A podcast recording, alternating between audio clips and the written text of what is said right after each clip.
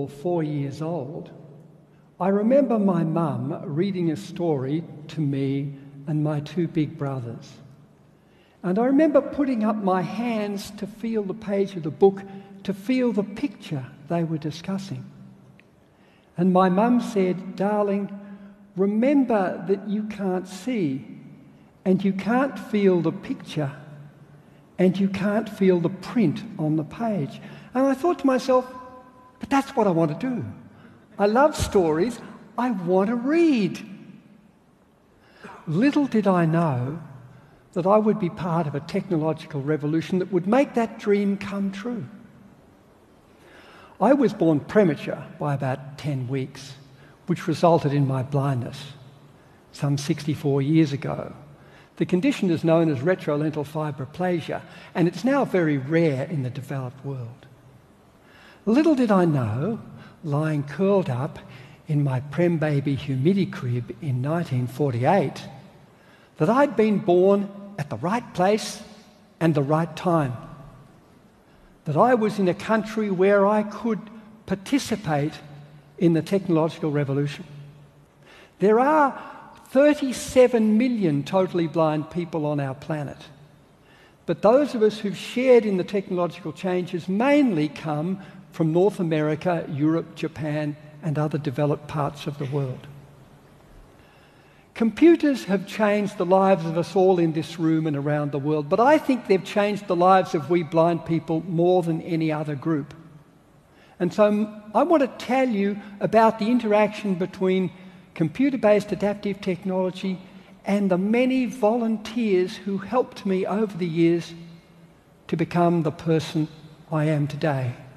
It's an interaction between volunteers, passionate inventors, and technology.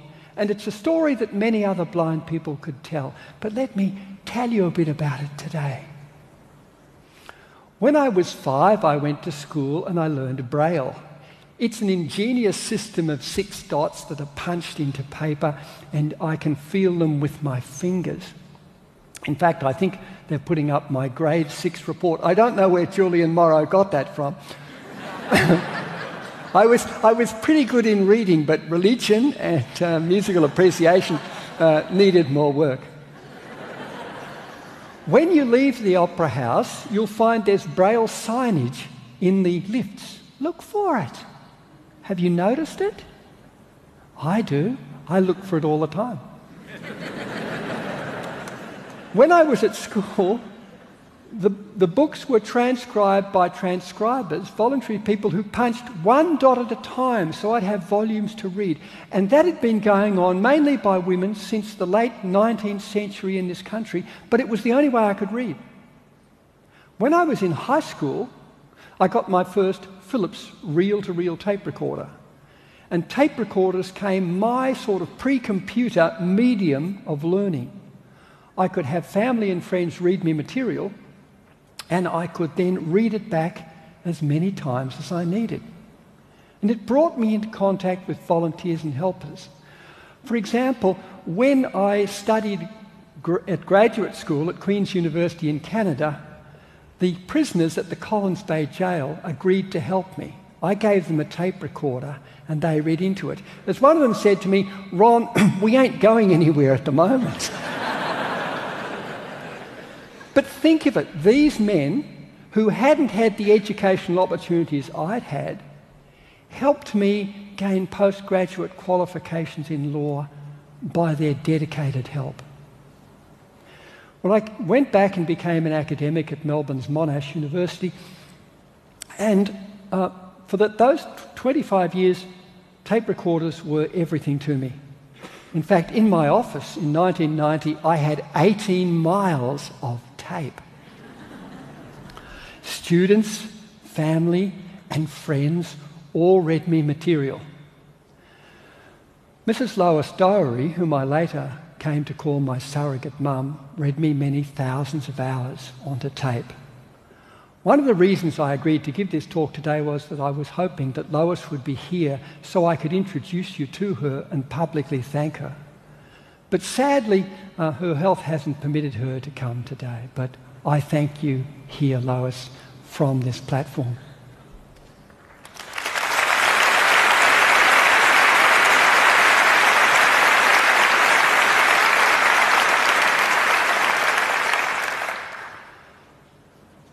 I saw my first Apple computer in 1984, and I thought to myself, this thing's got a glass screen, not much use to me. How very wrong I was. In 1987, in the month our eldest son Jared was born, I got my first blind computer, and it's actually here. Um, see it up there? And you see it has no, what do you call it, no screen? It's a blind computer. It's a Keynote Gold 84K, and the 84K stands for it had 84 kilobytes of memory. Don't laugh, it cost me $4,000 at the time. I think there's more memory in my watch. It was invented by Russell Smith, a passionate inventor in New Zealand who was trying to help blind people. Sadly, he died in a light plane crash in 2005, but his memory lives on in my heart. It meant for the first time I could read back what I had typed into it. It had a speech synthesizer. I'd written my first co authored labour law book on a typewriter in 1979 purely from memory. This now allowed me to read back what I'd written, and to enter the computer world, even with its 84Ks of memory. In 1974, the great Ray Kurzweil, the American inventor, worked on building a machine that would scan books and read them out in synthetic speech. Optical character recognition units then only operated usually on one font. But by using charge-coupled device flatbed scanners and speech synthesizers, he developed a machine that could read um, any font. And his machine, which was as big as a washing machine, was launched on the 13th of January 1976. I saw my first commercially available Kurzweil in March 1989 and it blew me away.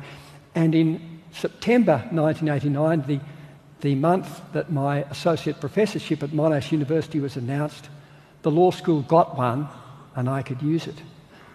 For the first time, I could read what I wanted to read by putting a book on the scanner. I didn't have to be nice to people. I no longer would be censored. For example, I was too shy then, and I'm actually too shy now, to ask anybody to read me out loud sexually explicit material. But you know, I could pop a book on in the middle of the night and. and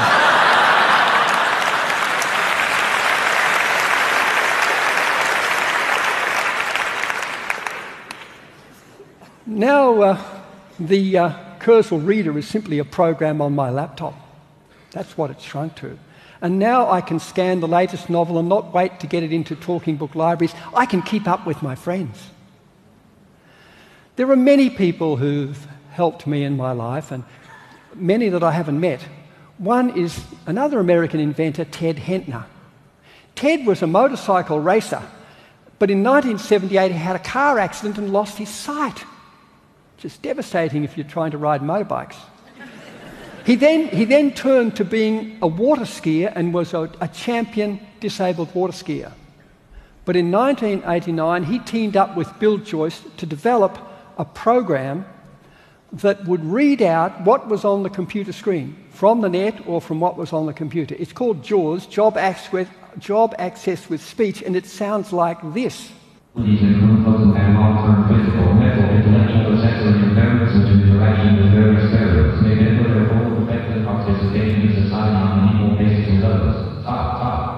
Isn't that slow? you see, if I read like that, I'd fall asleep. I slowed it down for you. I'm going to ask that we play it at the speed I read it. Can we play that one?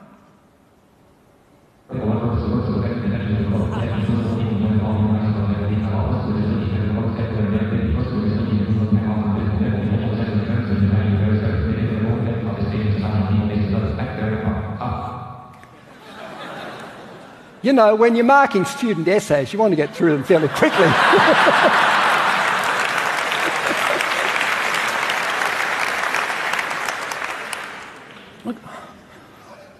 Uh, this technology that fascinated me in 1987 is now on my iPhone and on yours as well. But you know, I find reading with machines a very lonely process. I grew up with family, friends reading to me, and I loved the warmth and the breath and the closeness of people reading me. Do you love being read to?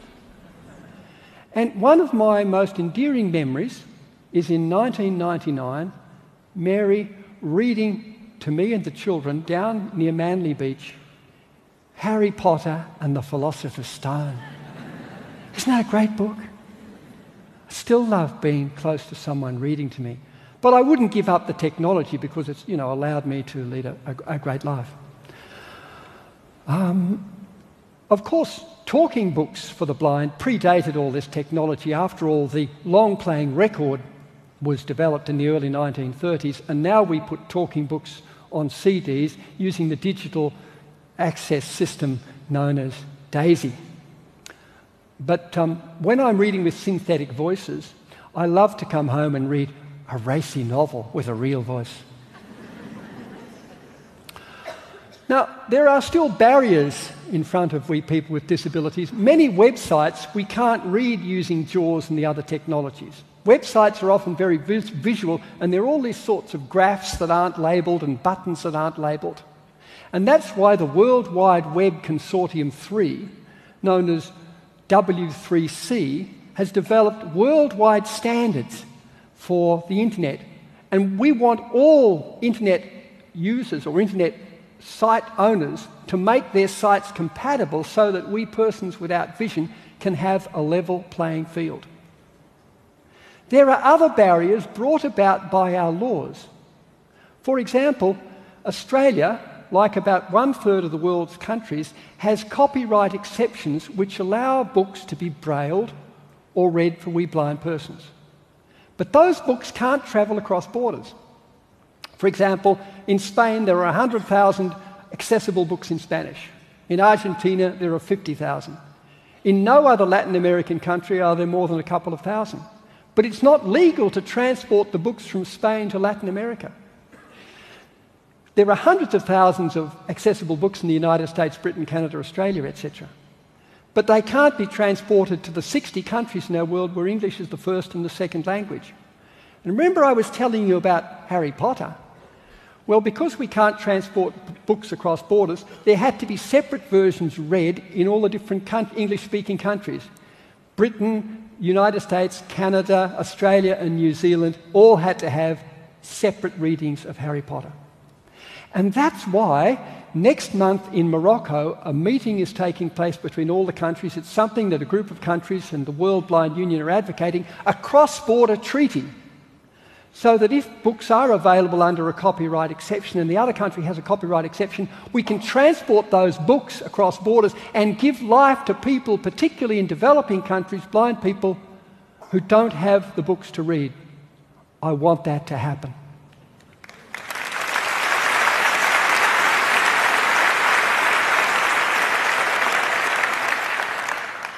My life has been extraordinarily blessed with marriage and children, and certainly interesting work to do.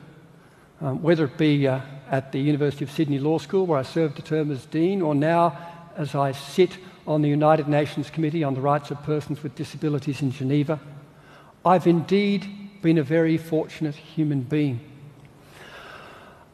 I wonder what the future will hold. The technology will advance even further. But I can still remember my mum saying 60 years ago, Remember, darling, you'll never be able to read the print with your fingers.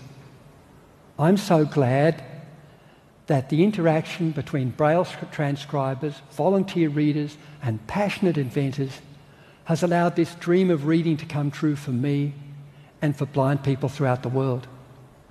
I'd like to thank my researcher, Hannah Martin, who is my slide clicker and clicks the slides. And my wife, Professor Mary Crock, who's the light of my life, is coming on to collect me. I want to thank her too. I think I have to say goodbye now. Bless you. Thank you very much. um,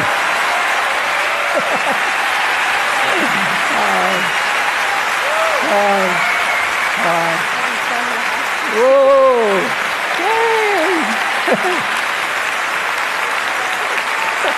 Okay, okay, okay, okay, okay. goodness me, goodness me. Okay, thank you.